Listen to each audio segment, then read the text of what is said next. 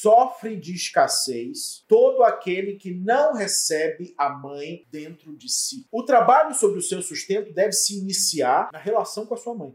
Frequentemente, pessoas que possuem dificuldade na relação com o sustento possuem dificuldade na relação e recebimento da força da mãe dentro dela. Quando eu digo problemas de receber a força da mãe dentro de você, você pode dizer assim: minha relação com a minha mãe é maravilhosa. Eu não estou falando de concordar com a vida da sua mãe. Eu não estou falando em seguir a opinião da sua mãe sobre o que você deve fazer da vida. Eu estou falando que você deve receber a mãe dentro de você. Para começar, você precisa separar a mãe da mulher, o que é uma tarefa difícil para os filhos, né? Porque os filhos eles condenam os pais a permanecerem eternamente congelados no personagem de pai e mãe. A mulher pode ter tido problemas, dores, dificuldades, mas a mãe é sempre uma força que precisa ser despertada dentro como potência para a vida, diferente da mulher. Você pode discordar da mulher, mas você não pode negar a mãe. O sustento é quando a imagem da mãe dentro de você é recebida. Com isso, você consegue entrar no fluxo da abundância. É você receber sua mãe como ela é, sem crítica, sem idealização, sem projeção, sem acusação e sem pena também